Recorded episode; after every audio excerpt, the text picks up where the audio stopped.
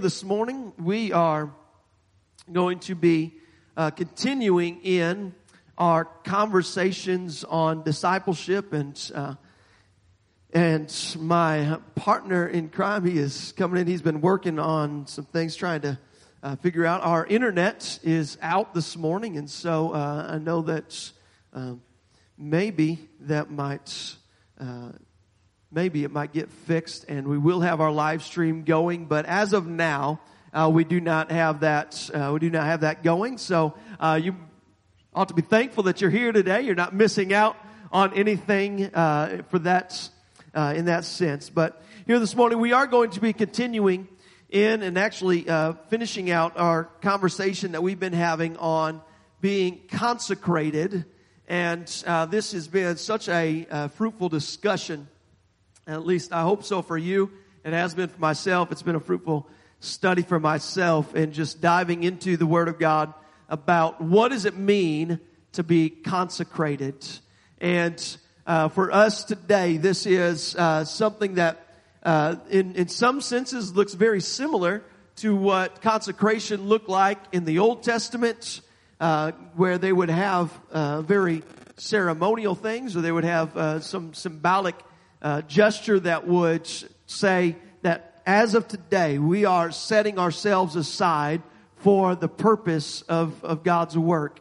And uh, for us today, we it's not only just in the big gesture of what we do, but uh, but it's in the everyday life that every day we uh, ought to consecrate ourselves. And there are those special times that we have been talking about uh, especially last week, we were discussing these uh, special times of being consecrated, that there are times in our life when we would recognize the need to step back from things, excuse me, step back from things that are taking up our time and fogging our mind, causing us to kind of get off course. And in those moments, it is such a great uh, opportunity for us to say, I need to consecrate myself. I need to spend some time with God, be able to hear His voice. And that is uh, this, this conversation that we've been in. And uh, I just want to say, again, welcome to uh, our sister pastor, Josh Pakongi. Uh, he's going to be uh, in this conversation with us this morning. And t- today we are going to get everybody involved in this conversation. So hopefully you are um, willing participants here today. Not that we're going to give everybody a mic, but uh, we'll be here all day. Well, the good news is no one got up and left, so uh, you're stuck. Zuzi, if you can close the doors, we'd appreciate it now. Amen. So today, uh, our our focus as we close out this conversation, and, and um, I say close it out. This will probably be a theme, uh, really, for where we are at, just in in this time for new life and just kind of where we are at as the church is that I believe that God is calling us to a place of deeper consecration, that God is calling us to a place uh, where we would devote our minds, our thoughts uh, to Him. And it's not just about the fun, the fellowship, although all of that is important, uh, but it is about hearing the voice of God. And I believe that consecration plays a, a very pivotal role in us as disciples. And so that's, that's really our topic this morning is consecration in discipleship. And uh, I want to, you know, this is has been a heartbeat of mine for many years of just, you know, what does it mean to be a disciple? And how can we as a church pursue discipleship? And so, um, Josh, I, I just want to ask you, as for yourself, when you think of a disciple, you know what it, what comes to mind for you? What is what does it mean to be a disciple? I think we all would go to like the disciples in the Bible and be like, okay, the, these were the, the devout followers of Christ. And sometimes that's a little bit intimidating when you use that word disciple because it's like, well, I'm trying to compare myself to, to the 12, and that's not really what it is.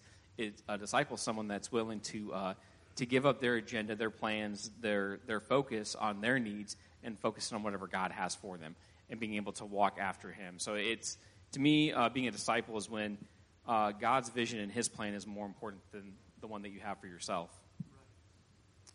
I, I love that thought of just, you know, what God has for us. It's, it's more important than what our plan is. I think of people all, even all the way back um, before Jesus. You know, that's kind of where we think of the, the beginning of disciples. And I would say really that is, uh, you know, where that, that term comes to us is in the New Testament. We see that under Jesus. But all the way back in the Old Testament, we still see people who they are followers of, of Christ, or they're followers of, of Yahweh, followers of God, and even followers uh, of, of a man of God. You have Elisha, who was really in many ways a disciple of Elijah. He was following in his steps. He was learning from him. He was doing the things that, uh, that, that Elijah was doing. And then he carried on that legacy himself. And he even uh, would go on to, uh, to, to make other disciples as well. And so this is something that is not restricted even to this, this church age, but discipleship is people who they were very normal. You see the disciples in the Bible, very normal people. Uh, they were not the, the Bible scholars or the, the Torah scholars. They were, they were not the ones who had uh, spent their whole life devoted to, uh, to studying the scriptures but they were fishermen, they were tax collectors, they were, uh, you know, all kinds of uh, backgrounds. Uh, you have one Simon who was the zealot. He he himself was was somebody that uh, was pursuing uh, pursuing the coming of the Messiah in a completely different way. But God reshaped his idea of what it meant for the kingdom of God to come, and it was for him to learn that Christ was coming with a message of peace and a message that was not of this world, but was beyond this world. What I love too is when the disciples were called, none of them were like, hey, this is a passion that I have. But God came to him and he, he connected with him, and then that passion was formed. Uh, I think sometimes we think, well, if I'm meant to be a disciple maker, if I'm meant to do these things, then that's going to be the thing I wake up thinking about every single day. And that's not always the case, right? It's when we, we align ourselves with God and we have that the interaction with Him, then that's when the burden uh, really grows and develops. Um, it's something that you kind of have to desire after w- when you have that interaction with God, because they had a choice. They, none of the disciples had to leave their lives and follow after Him, but they believed in it enough that, that they sacrificed everything for it. So here's here's the definition that I have used. Uh, I, I, borrowed this um, from others, but my my definition for what it means to be a disciple today is someone who's willing to let Jesus change what they care about to match and reflect what he cares about. That's what it means to be a disciple. And you say, well, how, how do you get that definition? It's uh, obviously not the definition. You look this up in the Webster's Dictionary or some uh, Bible, uh, you know, Hebrew um, dictionary. That's not the, the definition it's going to give you. For that, it's going to tell you that a disciple is a follower, it's a learner, somebody who would uh, be seeking after truth and and coming and following somebody to learn from them. But it's not just to learn, it's to apply what they learn. And so that's why I say it's someone who's willing to change what they care about. Because as soon as somebody is willing to let Jesus change what you care about, to let Him change the things that you are doing, your behaviors, well, it's at that moment that truly you are learning from Him and applying the things that he is speaking to you. And so you can have somebody who is somebody who is, you know, completely um, who has never stepped foot in, in, in a church. And they get introduced to the Word of God. And there's something in there that begins to spark something in them that says, This is speaking directly to my heart. And I need to change some stuff in me. And at that moment, as soon as they begin to change some, some things in themselves, they're, they're a disciple of Jesus. As soon as they begin to change, to make some changes in themselves, they're a disciple that's following after Christ. And as soon as we stop doing that, we're no longer a disciple.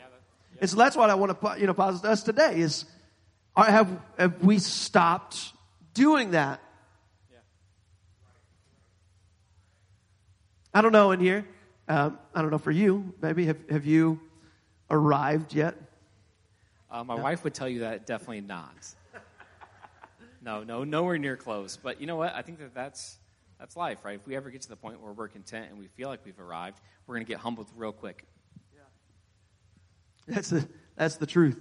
If we feel like we've arrived, if we feel like we have gotten to the place of not needing anything else in us to change, well, that's the moment that we have stopped being a disciple. That's the moment that we have stopped coming to, to Christ to say, Lord, what in me needs to be changed? What in me needs to be adjusted?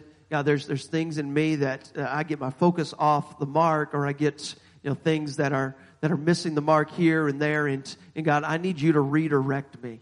And, and as long as we're asking Him, as long as, not just asking Him, but as long as we're acting upon that, that is the role of a disciple.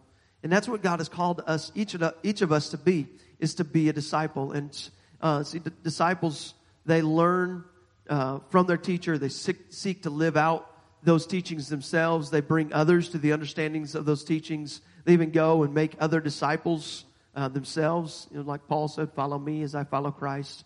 But here's, here's the thing. We, we talk about disciple, discipleship and um, being a disciple. And it seems like a really great path to follow. Um, it is a great path to follow. There are so many benefits to being a disciple, but here's what I see in Scripture from Jesus himself speaking about being a disciple of his. He's, he says, there is, this is not an easy path.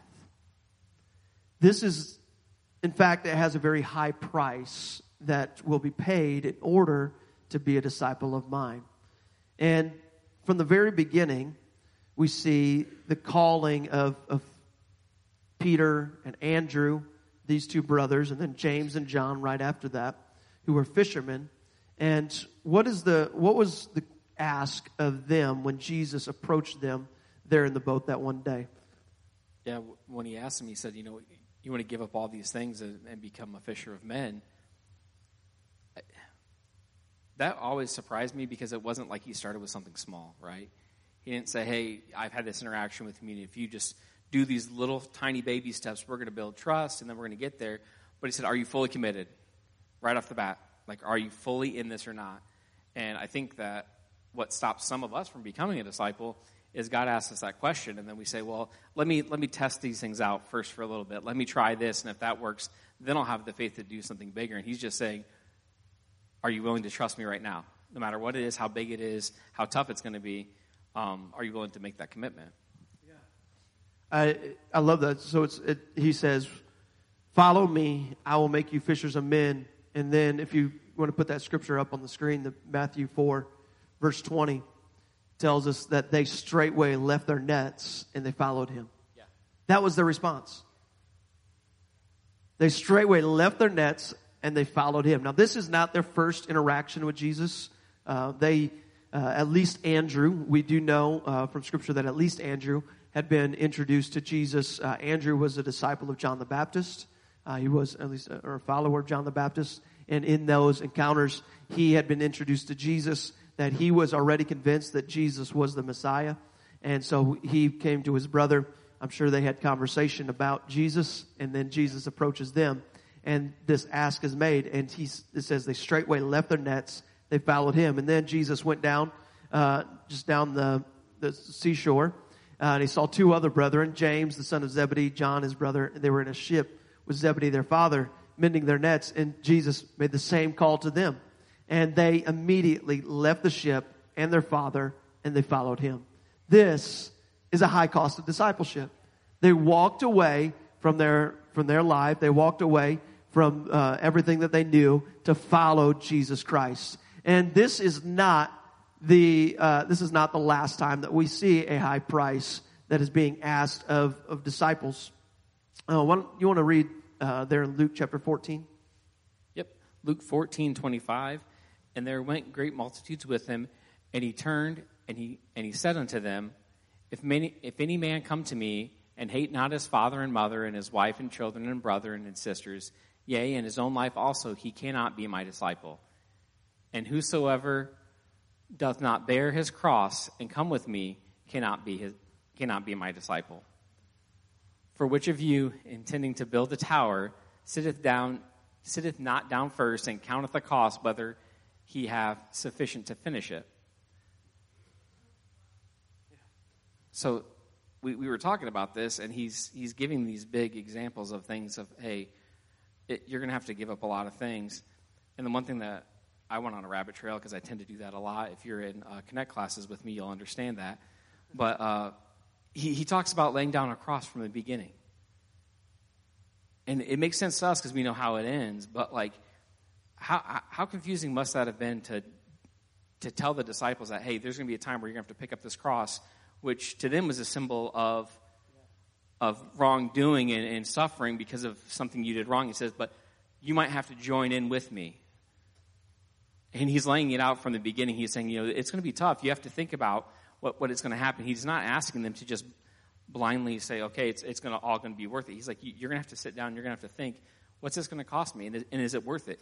Yes, it's worth it, but he wants us to realize that yes, it's worth it. Yeah, yeah. And we will keep reading a little bit. It says, 29 says, less happily after he laid down the foundation and not able to finish it, and all, all that behold it began to mock him, saying, this man began to build and he was not able to finish? Or what king, going to make war against another king, sitteth not down first and consulteth whether he be able to, with 10,000 to meet that that cometh against him, or with 20,000? Or else, while the other is a great way off, he sendeth an, an ambassage and desireth conditions of peace. So likewise, whatever, whatsoever he be of you that forsaketh not all that he hath, he cannot be my disciple. That's a big ask of Jesus. He says, Whoever does not forsake all that he hath. And when he started that out by saying, Unless you hate your father, hate your mother, hate your siblings, even hate yourself, you cannot be uh, my disciple. Now that is very, very strong language, and yes. and Jesus is uh, is really using hyperbole because we would we would see other places that Jesus uh, very much is talking about loving our family, loving others. And so it is not a true hatred that he is speaking of, but what he is speaking of here is in relation to how much you love me and how much you are devoted to me, there ought to be a large gap between how much you love those who were the closest to you. Because I am the most important thing that you could ever have in this life. So there is this, this level of devotion to Christ that is, that is inherent to discipleship. There is this level of devotion to Him that is inherent to being a disciple of Christ, that, that we must love Him fully, that we must be completely sold out. As it finished out that passage, says, He that does not forsake all that He hath. If you, if you don't leave all of that behind. Now, what do you mean in today's context? Leave all that behind. If you are not willing to walk away from something when God is calling you to something else, then that is an area where you need to, to recognize in yourself that you are not discipleable. If you are not willing to forsake something, in order to follow after Christ, then that is an area where you are not discipleable. But God has called us today to be disciples of Christ. Now this is, uh, as, as we continue on, this is a very high ask. This is, uh, it's not something that he is just letting, uh, letting be an easy road to walk to be his disciple. Uh, in fact, Jesus, we see throughout his ministry, the crowds grow. Uh, at, at, what point would you say, you know, is the, the greatest amount of people that Jesus had? Oh, that's tough. we, we know at least at some point he had he fed the 5,000 plus their wives and their kids. So you're talking, what, 20,000 plus that, that are following him at that time? Because we always talk about the 12. There's other times where he says there's 72 disciples and there's all these other followers that he always had going around with him. Yeah. So we have that, that moment there where you, he feeds the 5,000 20,000 possibly if you if we're counting everybody because it's just 5,000 men. And so you have that large group. So what what happens right after that is we see this conversation that Jesus has with his disciples. Or it's not just his disciples, but it's it's uh, those, not just the 12, but it's a large group. This is in John chapter 6. And we're going to we're gonna skip around just a little bit here in um, John chapter 6. But verse 51, Jesus says this statement I am the living bread which came down from heaven. If any man eat of this bread, he shall live forever. And the bread that I will give is my flesh, which I will give for the life of the world. And the Jews, therefore, they strove among themselves and they said, How can this man give us his flesh to eat? Very great question to ask. Yes. And Jesus said unto them, Verily, verily, I say unto you, except you eat the flesh of the Son of Man and drink his blood, you have no life in you. Whoso eateth my flesh and drinketh my blood hath eternal life, and I will raise him up at that last day. He doesn't really give much explanation at all for what he is saying. He's speaking to these disciples at the largest point in his, in his public ministry, and he's asking of them to do something that is very, very difficult. They don't understand it, but Jesus is talking to them. And how many here today could say that Jesus has ever asked you to do something that you don't understand? Yeah. yeah? There's been that prompting in your spirit or, or just like, I, I don't understand. Maybe even in yourself, it's just like, why am I going through this right now? You don't understand the path that he's taking you through. And here's the thing, he doesn't always explain it. No. Yeah. Eventually they would come to know what he's saying here. When they sat with him out at the Last Supper and he broke the bread and he gave them the, the cup to drink from and he said, this, this is my body which is broken for you. This, this is my blood which will be shed for you. And then they would understand it later that night as he was hanging on the cross. But at this moment, and especially in the large crowd, they had no clue what Jesus was saying when he says, you got to eat my flesh and you got to drink my blood. Well, what he's, uh, he, he, continues on. He says, these things, uh, verse 59, these things said he in the synagogue as he taught in Capernaum. Many therefore of his disciples, when they heard of this, they said, this is a really hard saying. Who can hear it? And when Jesus knew in himself that his disciples murmured at it, he said, Oh, does this offend you? And this is the conversation that Jesus is having with his disciples. He's saying, this is a very tall task. But I'm asking you to trust me. Verse 66 says, From that time, many of his disciples went back and they walked no more with him. And Jesus said unto the twelve, Oh, you, are you guys going to walk away as well? Simon Peter answered, He said, Lord, to whom shall we go? You have the words of eternal life. We believe and we are sure that thou art the Christ, the Son of the living God. That is the heart of a disciple. What Peter speaks there is the heart of a disciple. It's saying, yeah, you've asked us to do hard things. There's things that we don't understand, but I'm going to trust you. Others may walk away, and you notice Jesus was just fine with people walking away. He wasn't lowering the bar. He was keeping the bar right there at a high place and, and saying, it's up to you now to follow after me, to trust me. And so we see this, this in discipleship, that, that whole uh, concept of taking up your cross, following after him is, you know, such a, a foreign concept to them. You, take up our cross. What do you mean take up our cross? You know, you're, you're asking us to go to, to a place where, where we, we might die for you. And Jesus saying, that's exactly what I'm asking of you. And there was times that he'd ask them to do things that they thought they, we can't do this. It's it's improbable or impossible for us. Like feeding the five thousand. He said, "All right, let's go get food." And they're like, "We can't. We don't have enough money. We don't. There's not enough market time. There's not enough daylight." And he was trying to teach them. He's like, "Listen, I'm going to give you a problem, and this I have the the answer, but are you going to try to figure it out on your own, or are you going to trust me?" And so there are several times in the Bible where he would do things like that, where God would give them something that they felt they were incapable of doing, but if they stuck it out and just trusted him through the process, then great things are uh, able to be achieved. That's kind of like how it is with us in our walk as disciples. If there's someone in here that God gave you the whole plan, I'm jealous of you.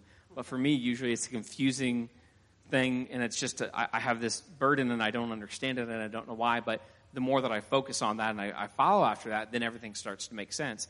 And I think that's what he's wanting us to do is because sometimes we think we're really smart and we've got everything figured out on our own, so we just go into autopilot. you can't go into autopilot if you're a disciple, right? You've got to continually be focusing on what he has for you. So I think that's part of the reason why he asks us to do things that we think we're incapable of or that we don't understand is because he wants to make sure we're still conversing with him. Yeah. I think that's so good. And I, I want to wrap this up, uh, this, this first part here in about two minutes so that we can uh, get everybody involved in, uh, in this conversation on disciple or on, on consecration. And so wanna, let's wrap it up by, by this. You know, we're talking about discipleship today, and you're saying this seems like a left left turn from this conversation of being consecrated. Uh, but but this has everything to do with each other. That as a disciple, there we must be consecrated. That as a disciple, it, it means to follow after Christ. I want to be as I want to be Christ like. And Jesus, we see him often in his ministry. He would go off and he would spend time alone. He would go into the wilderness by himself, or he would go to the Garden of Gethsemane. Uh, sometimes not completely alone. He would take Peter, James, and John up to the Mount of Transfiguration, or he would take them uh, off with him in different times. And we find Jesus often in these quiet places, and he is praying. He is seeking the will of, of you know, putting his Jesus. We understand Jesus is 100% God, and he is 100% man. So he had to uh, get his man, his flesh, under control, so that he was submitted completely to to the Spirit. And so, in the same way, we ought to copy those same behaviors. As we consecrate ourselves, as we identify times in our own life where we have all these distractions, all these things that are coming at us, and, and yet we are called to be a living sacrifice. We are called every day to, to pick up the cross and to carry it. We are called to be consecrated and as a disciple following after him so that he can speak into us. And so uh, I want our, um, if we could get um, our ushers today, I was blanking on the word. Uh, we have some handouts that are back there. I have some more up here. Began to realize, you probably saw me pick up my phone at the beginning. I began to realize I printed far too few for everybody to have one. So we got some more printed. I think we have enough now.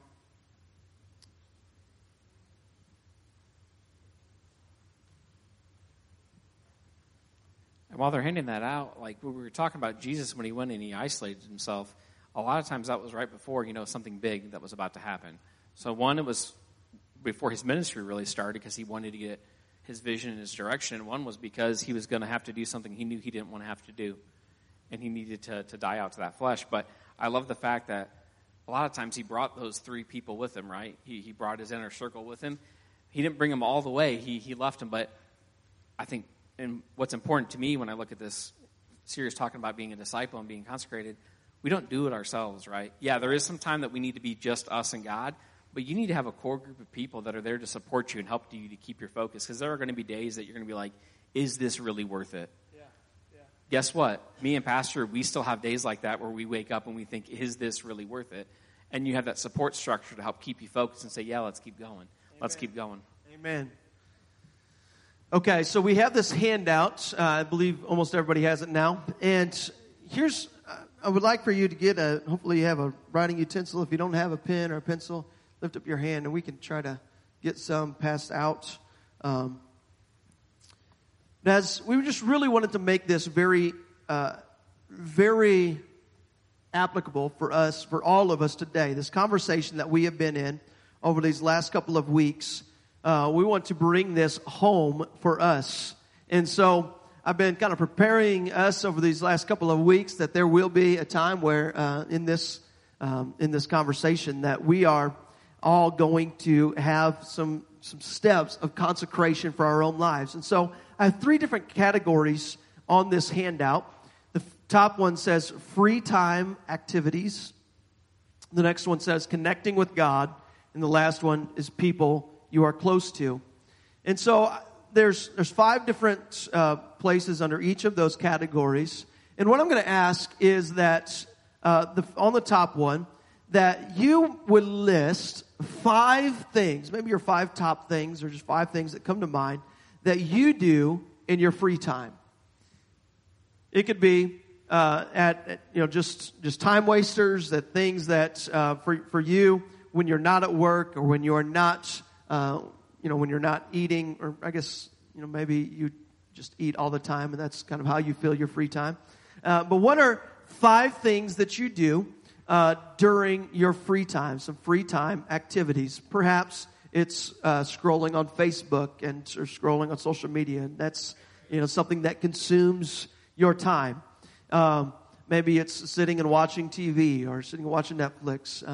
Uh, maybe for you, it's it's reading a book. It's, it doesn't always have to be um, you know things that are um, so um, so much like junk food.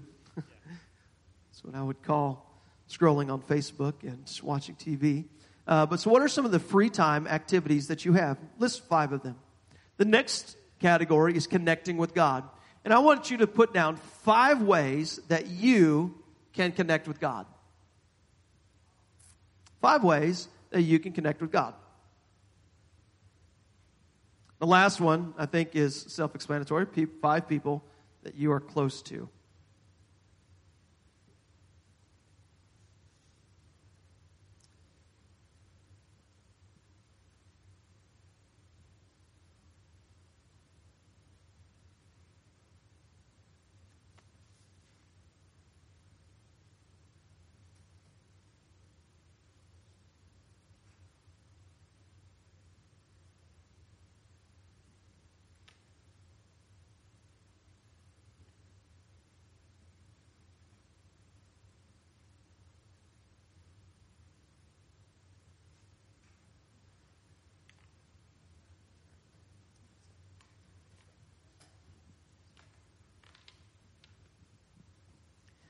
So the hard part in this is to actually be honest on some of these things. Because when Pastor gave me the preview, he was like, "Okay, think of five uh, free time activities." And I'm like, "Okay, what are five things that I can give up?" So I'm going to give up watching Yankees baseball this week.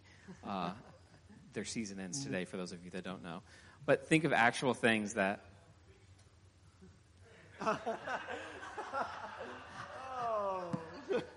Brother Brent, I pray for you. That was just was just mean. But it was true. So did the Reds. yeah, that's true.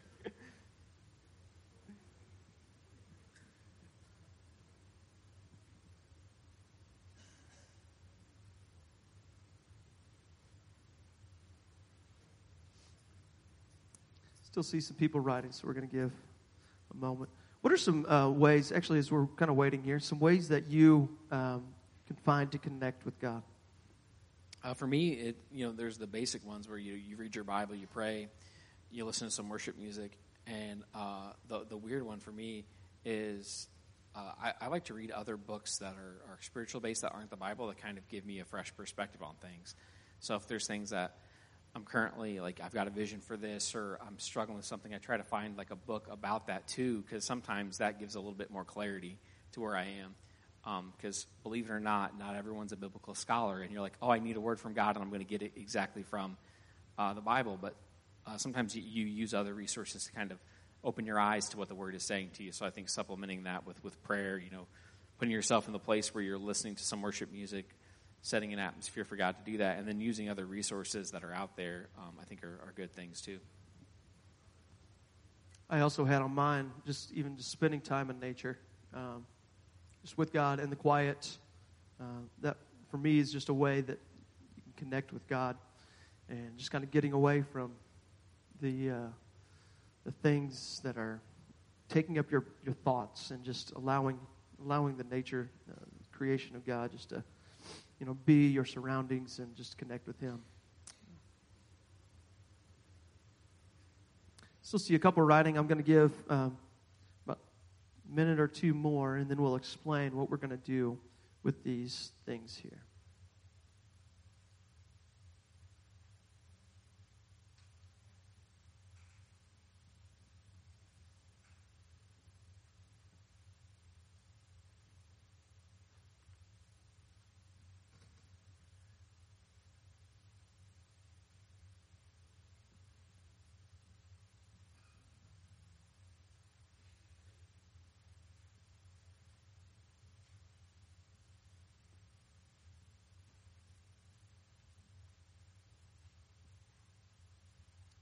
Just you know, the people you're close to, that could be your family as well.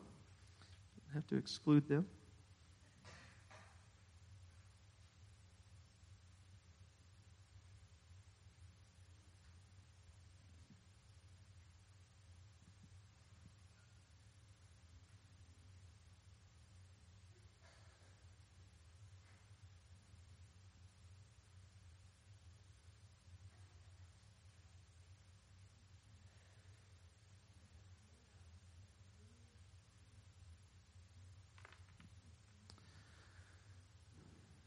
Okay. So here's what we want to do today as we um, bring this to a close in these last couple of minutes. Is I wanted to bring this very practical to a very, very practical point.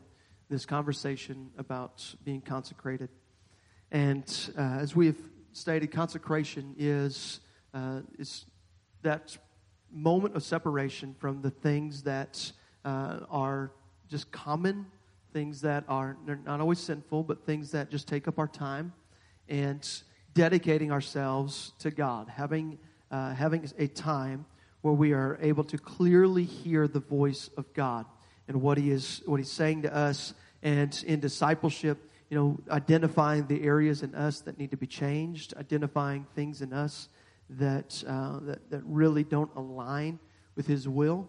Uh, for us, being um, Perhaps it's even just giving you dreams, not, not just dreams, you know, that's uh, you dream at night, but, but giving you some dreams about what God wants to do through you and in you.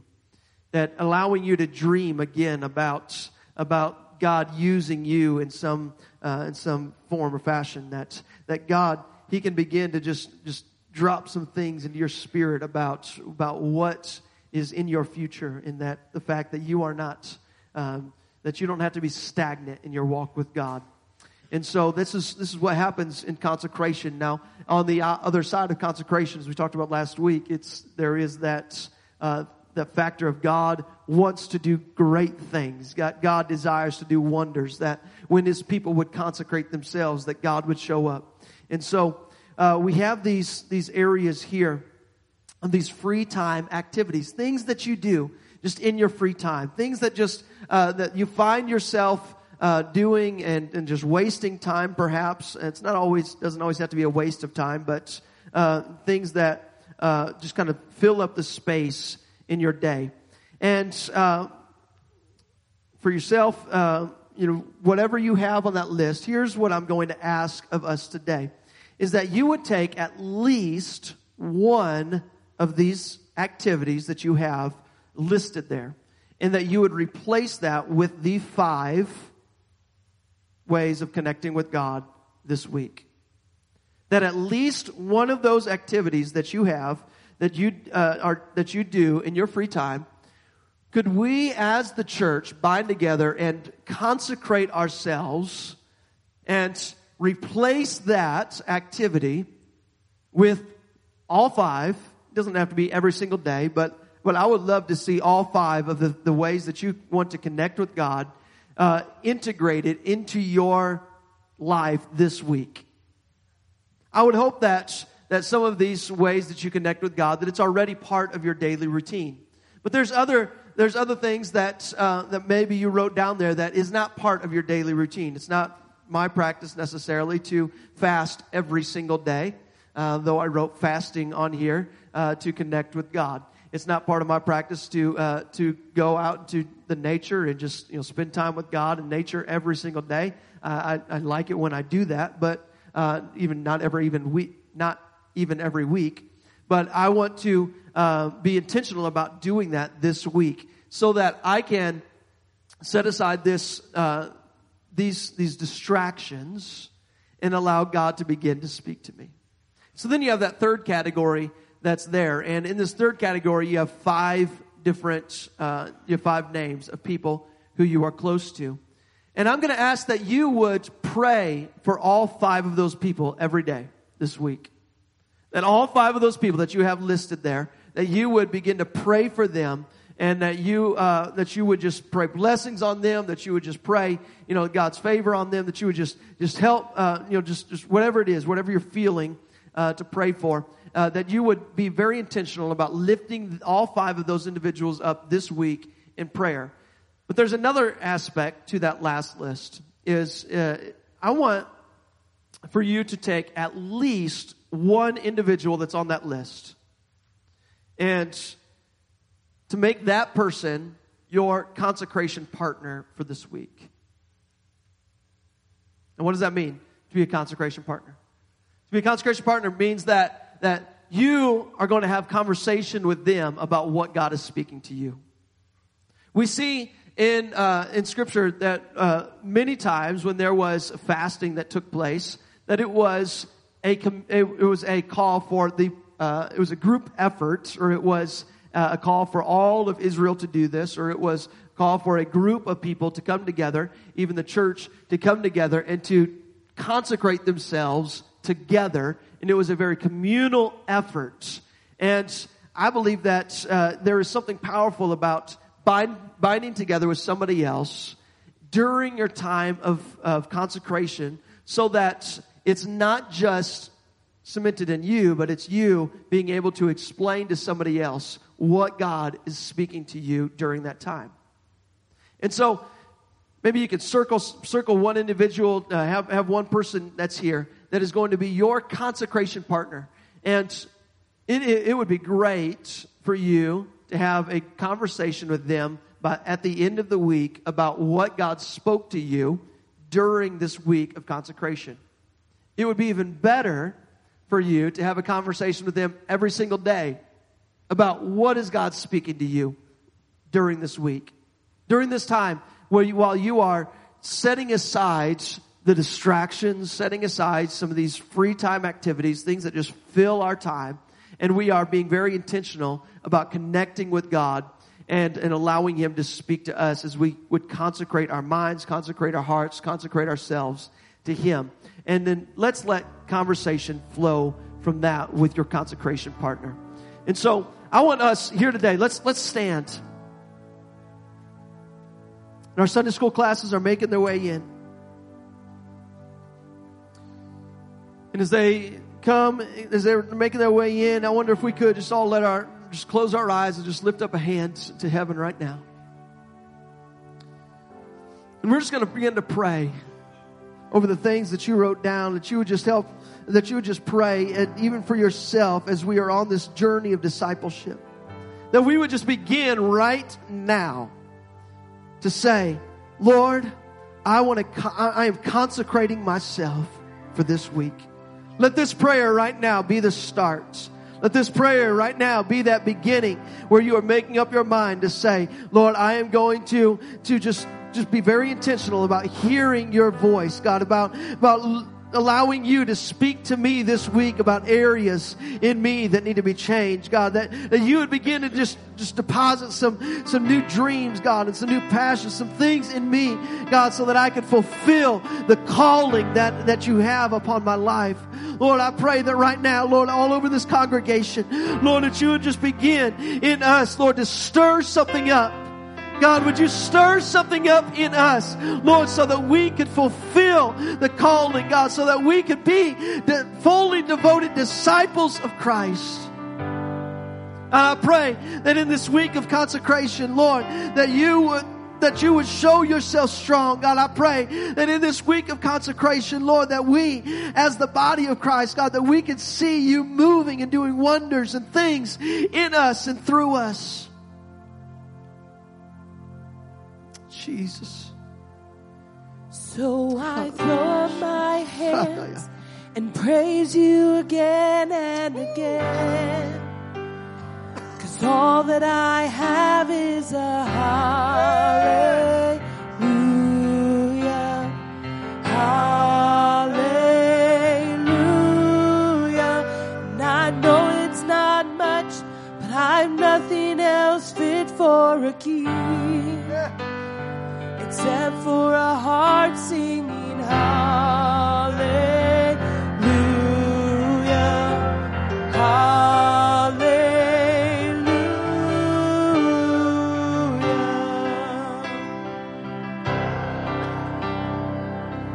Words fall short. I've got nothing